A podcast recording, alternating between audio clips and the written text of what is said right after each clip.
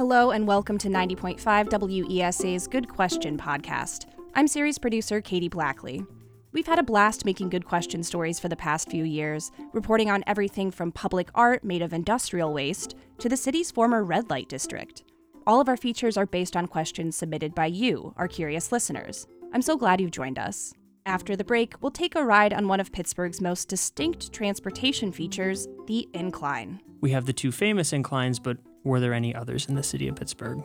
Stay with us.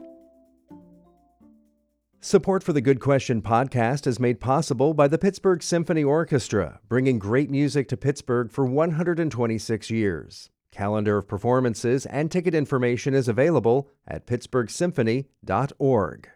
Giddy crowds gather in the lobby of the Duquesne Incline's upper station on Mount Washington. The packed room watches the slow ascent of the vibrant red rail car until the bell indicates it's time to climb aboard. This incline and the Monongahela incline to the east are the last two of their kind in Pittsburgh. Good question listener Jason Ferranti from East Liberty says he was looking into the funicular's history. And something came up about an old incline that was torn down, so it just got me wondering about we have the two famous inclines, but were there any others in the city of Pittsburgh? In their heyday, more than a dozen inclines were scattered throughout the region. Historian Donald Doherty wrote an entire book about the city's funiculars. He says miners had long used inclines to move coal, but it wasn't until the construction of the Monongahela incline that anyone considered using them to move people. As Pittsburgh grew in the late 1800s, a mass transportation technology like the inclines took on a new purpose. All the land right down around the rivers, it's is packed with industry and commerce. So naturally, live on top of the hills. This was before cars and paved roads, and the only way to get up Mount Washington was a half mile winding set of steps called the Indian Trail. So, engineers took on the challenge, and in 1870, hundreds of people rode the Monongahela Incline on opening day. Going up an incline was just an amazing experience. You're just rising up above the city, looking out at this huge view and moving fast. It only took two minutes to get up to the top.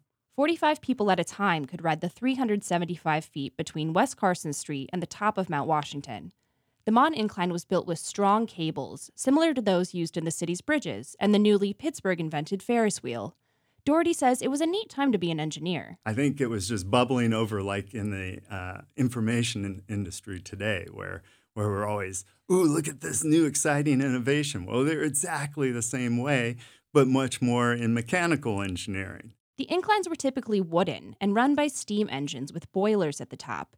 Its four parallel tracks were made of iron first and steel later. Engines powered the cables that hoist the cars using a pulley system with huge wheels. Then the cars counterbalance each other. That's why they'll always pass each other right in the middle of the ride. A year after the Mon began operating, the Mount Oliver Incline opened, taking passengers from the south side to Allentown. Then there were the Duquesne and Fort Pitt inclines, and several on the north side. Doherty says his favorite was the Nunnery Hill Incline in Fineview. Amazing thing, almost looks like a, a roller coaster or something. It actually had a big sweeping curve, and then it also kind of curved up. So it kind of had a double curve. The largest was the Penn Incline that went from Liberty and 17th in the Strip District to the Hill District. It was originally a freight incline, so its cars were built to carry 300 tons. There were also inclines in McKees Rocks, St. Clair, and Castle Shannon. But by the end of World War II, it was clear that the inclines were on their way out, and cars were the new, cool way to get around. Plus, commerce was changing, and the coal industry no longer had a need for them. Doherty says people tried to stop the closure of the city's incline by filing court injunctions and signing petitions. But ultimately, uh, if it came down to money, the issue was everybody was driving. If you look closely, you can still see evidence of where some of the funiculars once stood, but the Monongahela and Duquesne inclines are the only ones to survive, and they remain some of the city's most iconic sites. Coming up after the break. Why are the streets and actually the streams in Pittsburgh referred to as runs? Let's take a jog through the past and see just why this is so. Stay with us. Get Pittsburgh news and Pittsburgh stories delivered right to your inbox every weekday morning at 7 with Inbox Edition, a newsletter from WESA. It's a quick read that brings you up to speed on the most important topics of the day it's easy to subscribe at wesa.fm/inbox. There are about 80 roads in Allegheny County that include run in their names. No one runs down these streets, so how did the name become so ubiquitous? Listener Erin Malloy is a Pittsburgh boomerang. She grew up here, but has lived in other parts of the country. And when she returned to Western Pennsylvania, she wondered Why are the streets and actually the streams in Pittsburgh referred to as runs? Steubenville, Ohio resident Tom Sofio had the same question. Rush Run Road, Campbell's Run Road. Sawmill Run, Nelson Run, Glass Run, these roads are all over the county. Usually, they refer to the stream or creek that flows alongside the street. Most of these creeks are tributaries of the region's rivers. University of Southern Mississippi geography professor Joby Bass says they're not called creeks or streams or bayous here because the word originates from the large immigrant population that settled here. It looks like it came with Northern English people, Northern British people, and Scott Irish. The city's early immigrants arrived from these European countries and settled in the frontier that would become Pittsburgh. The word run is Old English, derived from the word rinnen or irnin.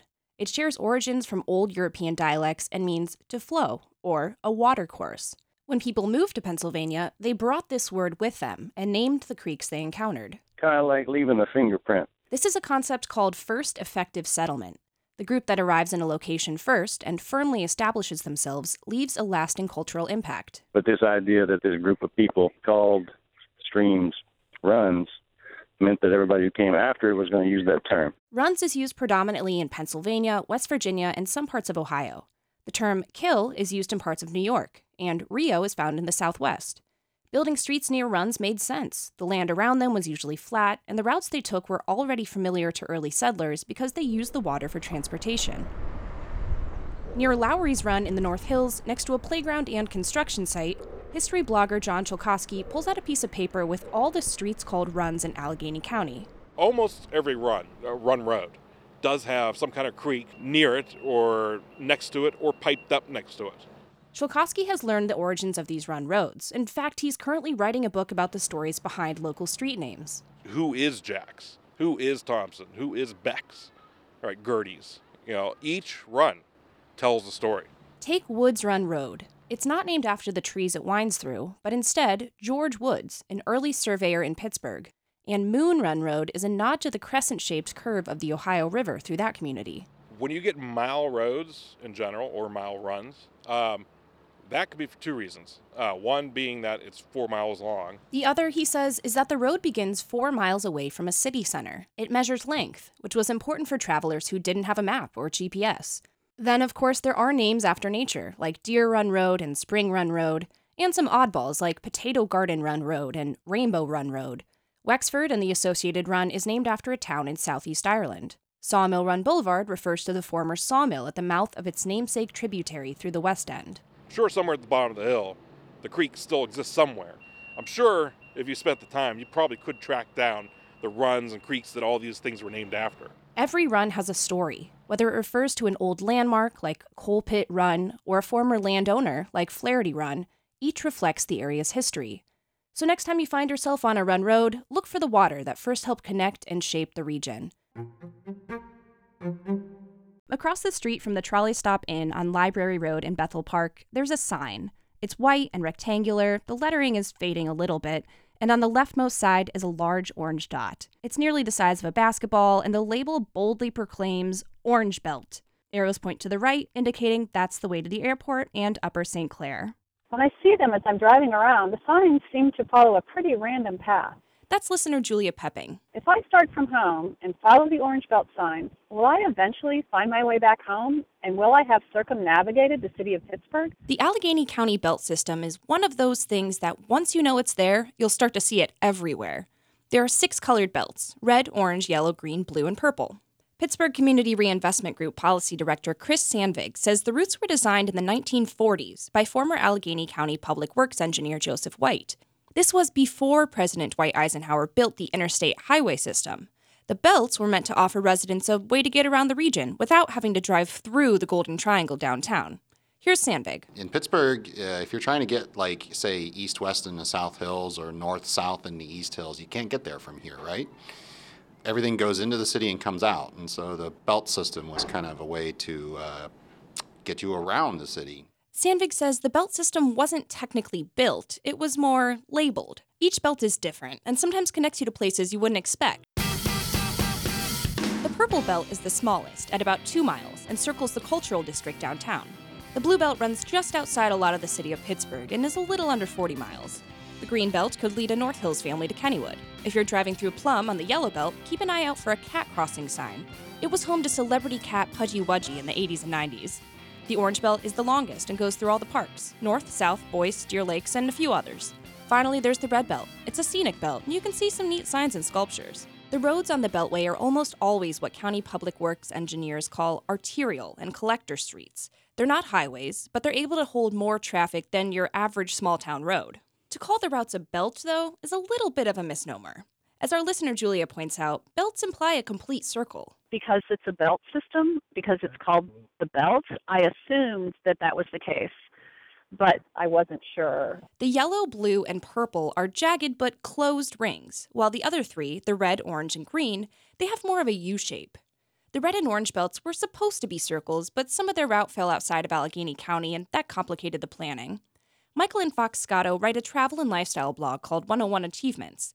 They've driven all the belts. Here's Michael. I mean, it, has been you know pretty interesting to travel the beltways just because like you connect different parts of town that maybe you wouldn't in your imagination, like you know connecting on the green belt, Fox Chapel, kind of you're crossing right by there with you know Duquesne. He says there's something to see on every belt. It's kind of fun to rediscover Pittsburgh that way, getting from place to place in sort of unexpected ways. Navigating via belt around Allegheny County will probably take you a little longer than if you were taking a highway, but for many, that's the entire idea. Do you have a favorite belt system color? I'm partial to the blue, but that's probably because it's near my house. The green belt shape is pretty goofy, as we mentioned. It's just a squiggly line from McKeesport to Emsworth. Let us know on Twitter or Facebook or Instagram at 905 WESA.